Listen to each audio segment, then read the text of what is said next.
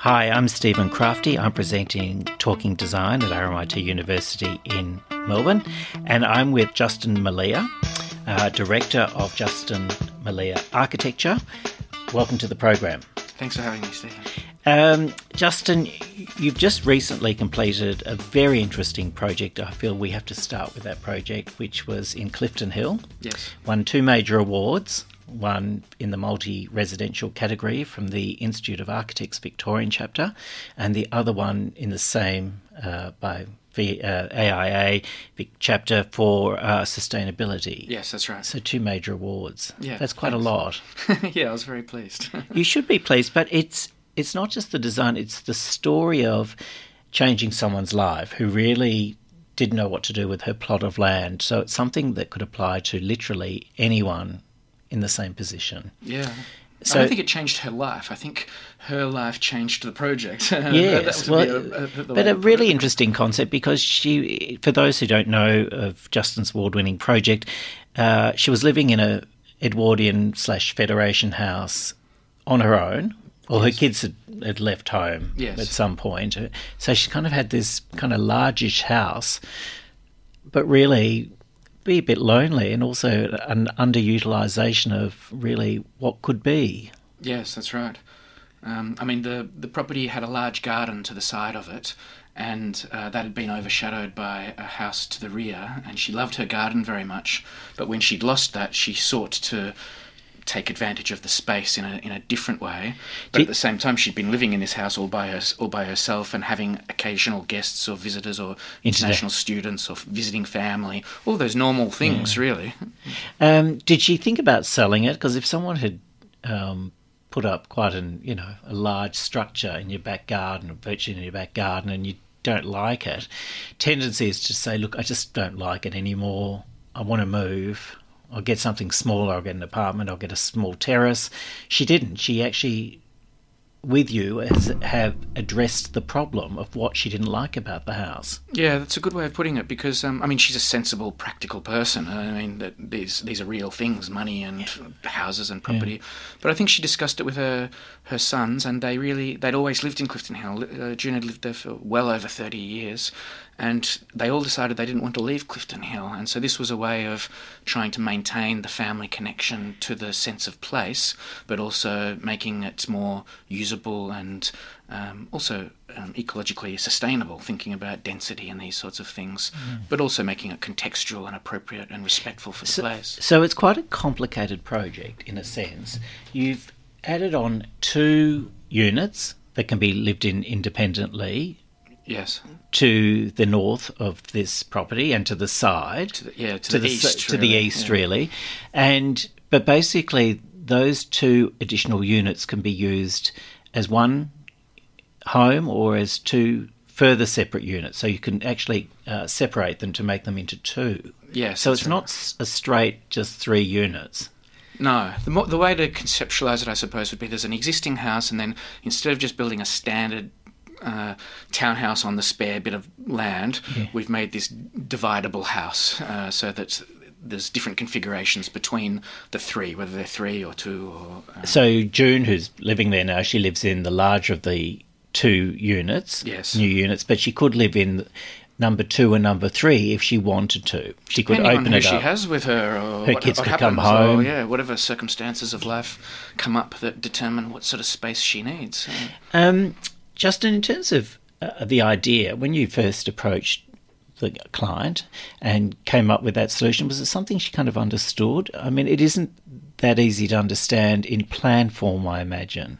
Well, it came, or it depends what you're talking about. The concept of the brief, it it came from her mouth, but she hadn't conceptualized it architecturally. So when I heard how she was speaking about how she'd lived in the house before and how she wanted to live in the house in the future, and all her aspirations for what she wanted to do, but also her disappointments about she would lose her garden, she would lose her trees, she accepted this, all of these sorts of things. It was the architectural task to bring all of that together in a creative way. So what you did, you actually built up the rear of the property, the land, so you have elevated gardens at the rear of the site.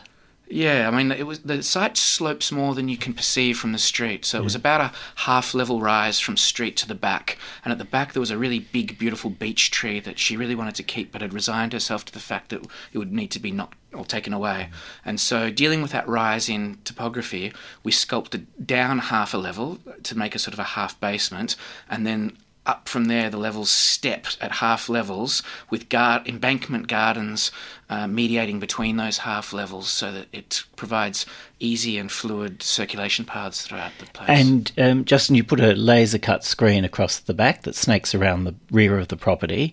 Yes. So that li- literally conceals that extended house to the north. It does lots of things. It does that, but it also provides uh, council required uh, overlooking uh, to, to various other properties, but also provides sun shading to the north. So it does those three functions altogether. Um, Justin, why don't you think people make more of this?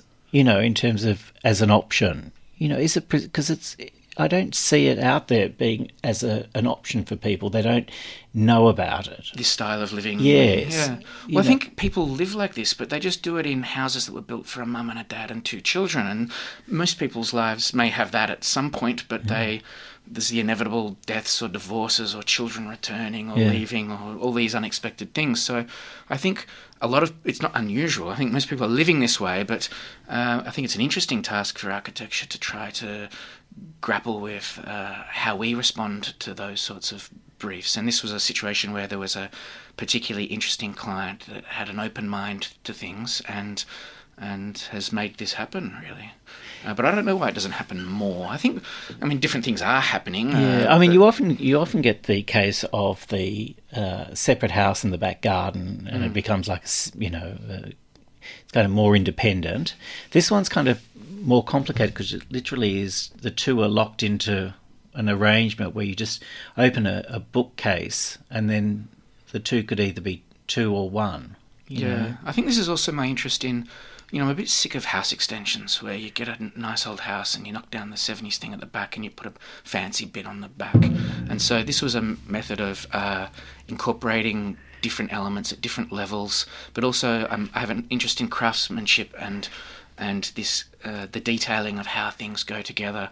Again, to s- sort of just rattle off a whole lot of things. It's also, I think, the influence of. I spend quite a lot of time in Europe, and so we often in these European cities, you have this sense of different levels inter- interacting with one another, and there is a sense of surprise often, especially when I, I spent time in Italy, so Palazzia joined to a garden, and uh, so I think there was a bit of influence of that. Also, parks that you see in Europe in established cities where there's a complexity to the space, where if you were to try to draw it in two dimensional drawings, it would be very difficult to conceptualize and draw. But when you're there, it's, it feels like it's natural, Yeah. it's, na- it's nature. So these were things that interested me about how I could incorporate complicated space in a manner that's simple and enjoyable or has a sense of delight to experience. Um, Justin, what took you to Florence to start with? Because you spent a lot of time in Europe. Yeah, You've got to um, practice here, but you also spend time in. What was the the draw? At the the start, draw- I just wanted to go. Like I'd been to Italy on holidays before, but I I met a number of people from Europe in various countries. Some Swedish, various other people, and um, I could see their different approach to thinking about things. Even though in Australia there's so many people that have a background from Europe, uh, like myself, but I I felt You're Italian. Uh, my dad's family have an Italian background. My mum's family is Scottish, but. Um, I had always had an, I, I thought I knew it. I'd been there to visit. You know, I'd gone to tourist sites, but I wanted to live there and live there properly. So I went there. The idea was for six months, and then How sort of it never been? came back. oh, I did come back. I come back all the time, but uh, Yeah. all my practice is here. But I keep going. Uh, it's been nine years now, but I've you know have children and met people and all of those sorts of And the, life the things. family are there or here? They're all over the place as well. At the moment, they're in Russia actually, but uh, they're, they're, we travel around uh, all together usually. yeah. Um, so Florence is important, and then you're also doing a doctorate in uh, fascist architecture. Italian fascist architecture, yes. It's very interesting. Well, when I started spending lots of time in Italy and getting to know architecture there, and I, I teach at Monash Uni uh, regularly, and they have a Monash Uni has a, a centre in Prato, which is just 20 minutes outside of mm. Florence, and so I've taught there for a semester, and so getting involved with uh, people at the university. I mean, I've encountered very interesting people there that encouraged me to maybe uh, research these things that I'd become interested in. You know, what was the what was the manner. trigger for Italian fascism? Well, I think um, I, my supervisor, who's Luke Morgan, who's an art historian, uh, we became good friends, and so we would just talk about things like, like sort of you and I are a little bit. Mm. And uh, he sort of prompted me a, a, bit about that because I wasn't talking so much about antiquity or the Renaissance, which are just in your face everywhere in Florence and in Italy, but I was more interested in this modernist architecture that was everywhere, that's run down and dirty and cracked, but. Um, you know, as an architect living in these spaces, feels in as though Florence it's unnoticed. Well? Less in Florence, but but often in Florence, it's it's it's all over the place. yeah. yeah. Um, so that was sort of the interest, and then I tried to just research it properly, uh, which is, is it's an ongoing thing, but it's a very enjoyable thing to get into. So, what's the feeling like of discovering a new fascist Italian house? Um, what, what do you look for for people who don't know what it looks like? Because I've kind of got a, an image in my mind as to what I think it would look like. What are the kind of characteristics that really excite you when you see it? Well, I mean, this is the thing about talking about Italian fascism and architecture is that it's a, it's a period of time rather than a specific architectural style. So there's a lot of different stuff, and it's less the houses that I've been interested in. It's probably easiest to explain through uh, institutional or civic works. But you know, the classic fascist Italian architecture is the what's called the EUR Centre Like people often know it as the Square Colosseum. So uh, you know, there's lots of classical um, empire type motifs like arches and columns and colonnades and that sort of stuff. So very but classical. it's completely stripped down, so no decoration or anything like that.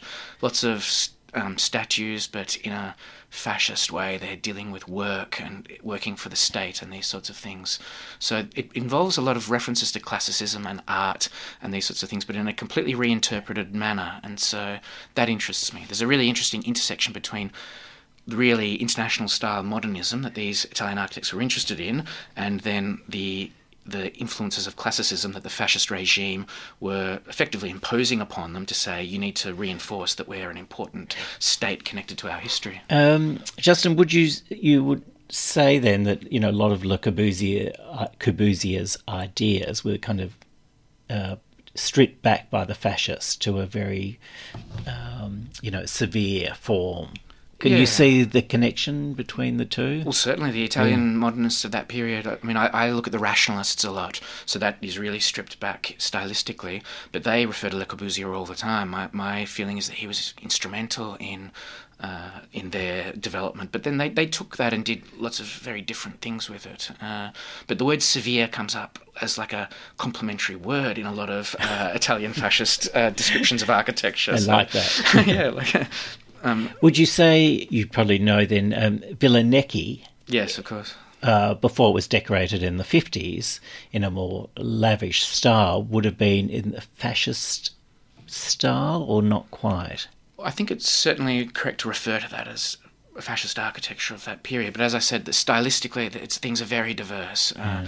Like there's the Novecentisti, which was a specific group that did quite um, lots of statues and, and built-in sort of um, symbolism and that sort of thing in the architecture, which um, is completely different style. Uh, I mean, obviously that period and that style is a long way from Australia. Do you ever come across anything that has been strongly influenced by that style in Australia? Well, who um, would you say comes close to that? I guess it's difficult to deal speak about Italian fascist architecture with relevance to Australia, but the closest thing I think is um, I mean, Melbourne has lots of brutalist architecture, but true brutalist architecture, like the Harold Holt Swim Centre and these places, where mm. it's an approach um, to architecture and society and institutional architecture that I find there are similarities to the way uh, the fascist architect or some fascist architects in Italy, not the, mm. the architects themselves were fascist, but the fascist period, uh, they were dealing with similar things. And this is something that I interests me about this stuff is that there's a social generosity to this, like a, a civic generosity to this, which I feel as though that's been that's often compromised in modern cities where everything's so capitalist orientated. There's shopping centres and you know, corporate, corporate skyscraper foyers that are glazed, and they, these are, are much more the civic public spaces of our cities, whereas these totalitarian regimes weren't so concerned with capitalism uh, or, or selling stuff. They were they were interested in other things, which Well, they're selling architecture in a sense. they were using architecture to sell political ideas. I think in a pretty direct manner. Um, what are the interesting things you're working on at the moment? I mean, is it difficult running a practice from Florence, or do you have, you know, back and forward, and you have clients around the world? How do you, how do you work? Um, I mean, I work by myself effectively, um, and I have lots of, I'd call them friends, that help me out. And so they can be students or graduates or experienced architects. And um, I draw upon, I mean, I've got quite a lot of these people, in, and also in lots of different disciplines, so I can draw upon their help to get tasks done.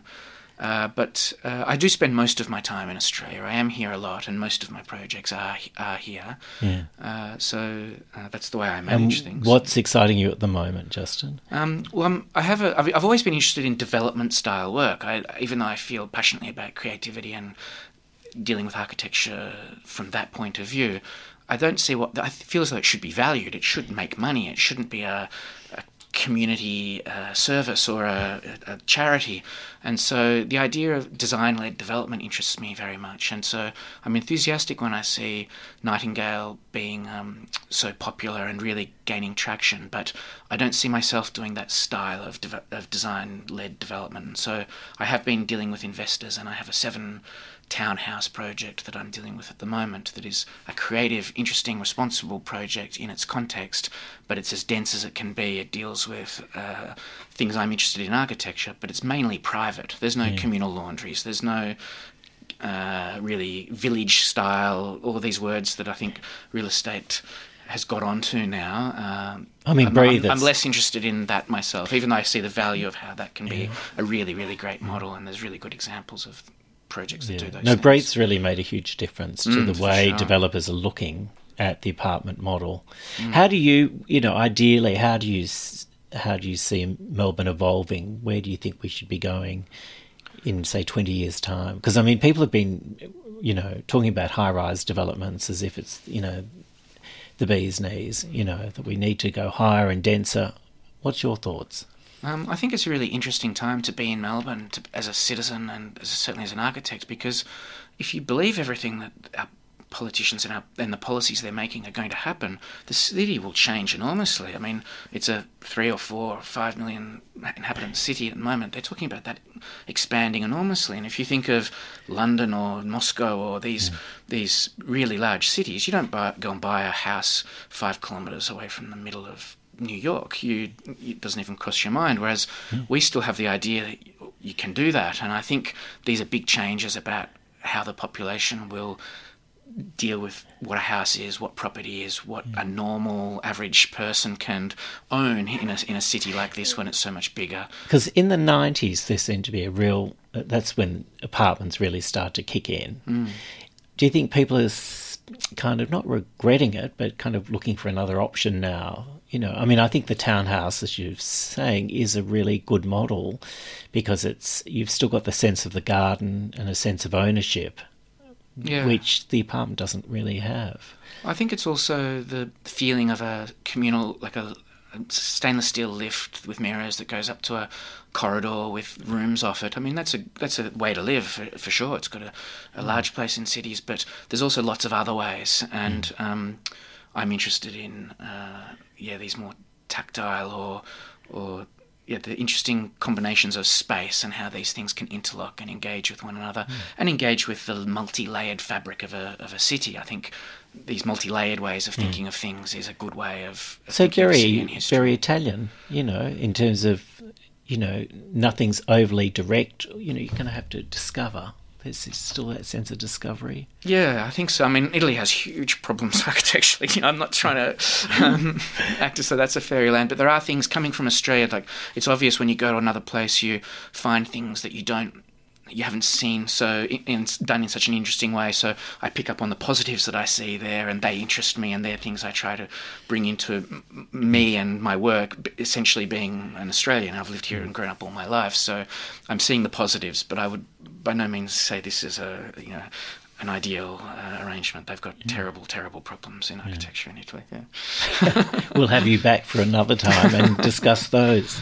Um, look, thank you so much for coming onto the program today, Justin. Well done on all the awards. And uh, it is a really interesting project because I think people forget and tell me that, you know, design's just something for younger people. And really, I think it's increasingly becoming the concern of older people who actually want to transition into something else and really don't know what to do. Yeah, I think uh, older people, I think, have more experience and are often more courageous. I think uh, that's my that's my experience. Uh, so June's a good example of that. She's been a great client. Well, thank you, June. I hope you're listening, and thank you, Justin, for coming onto the program today. Thanks, Steve. You've been listening to Justin Mallia from Justin Mallia Architecture and Stephen Crafti talking design at RMIT University in Melbourne. Thanks so much for listening.